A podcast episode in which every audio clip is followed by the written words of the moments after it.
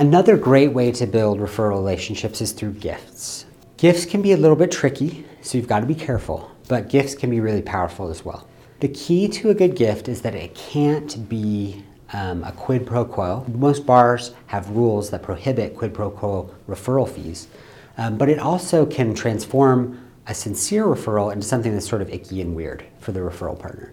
So, just to kind of illustrate that, if you imagine that um, one of your good friends invited you over for dinner and um, you went over with your partner and you went to dinner with this person and you had a great experience with them and uh, you talked for a couple of hours and it was just a great connection for everyone.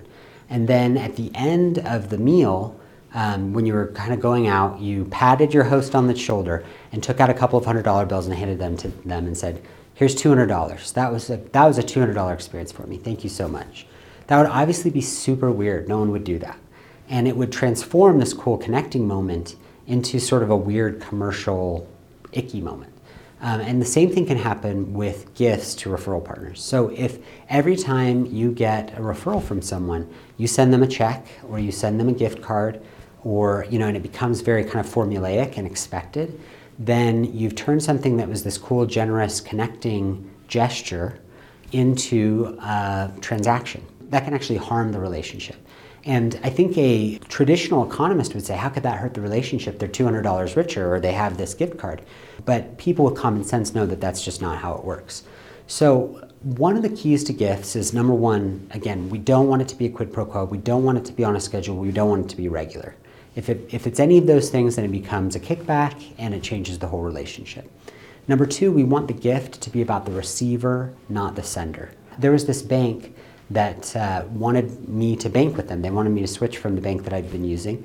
Um, and they would sometimes send me gifts. And some of the gifts were awesome and they really helped me. One example is that they invited my family to this country club for this cool event with swimming and ping pong. And um, they, they had fun little raffles for the kids. That was a great gift.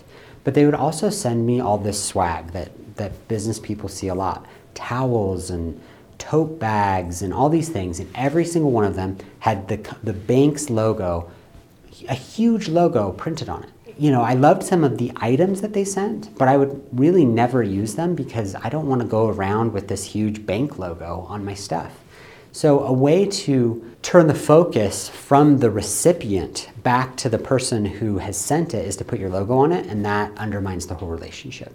So if we're going to put a logo on it, we don't always need to put a logo on it, but if we're going to put a logo on it, let's have it be the recipient's name or the recipient's logo, not our logo, because that seems selfish and weird and creepy, and we should stop doing that.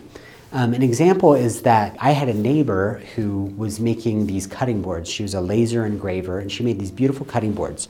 And I said, Oh, I'd, I'd love to buy some of those for some of the people who are sort of my referral partners and people who do work for me. So we ordered, I want to say, 30 or 40 of these cutting boards and had each of them engraved with the recipient's family name. So it would say like the Barron family or the Smith family or something like that on the cutting board. So we sent it, you know, we wrapped them in a nice piece of wrapping paper. I tried to make a handwritten card and we sent these out to some of these people and I just people were really touched. They got I got a really good response from them. One of them was from one of my law school classmates, who I really admire. He's a busy guy, and so I don't try to bug him too often to hang out with him. But anytime he wants to, I think he's fantastic, and he's been very successful. So I get a text from him. He says, "Let's go to breakfast tomorrow." I was like, "Of course." So I get to breakfast, and he says, "You don't know this about me." But I make bread for my family every Sunday. I love baking bread for my family. And up until now, I was putting it on this cheap Walmart plastic cutting board. For the rest of my life, I'm going to put it on this cutting board that you gave us. So it's become sort of this like treasured family object that they're going to interact with for decades. Obviously, it doesn't say my name on it. Maybe, hopefully, he'll remember me positively when he uses it. I think it's a better chance than if I had given him a cutting board with my name on it that he had looked at for five seconds and thrown away.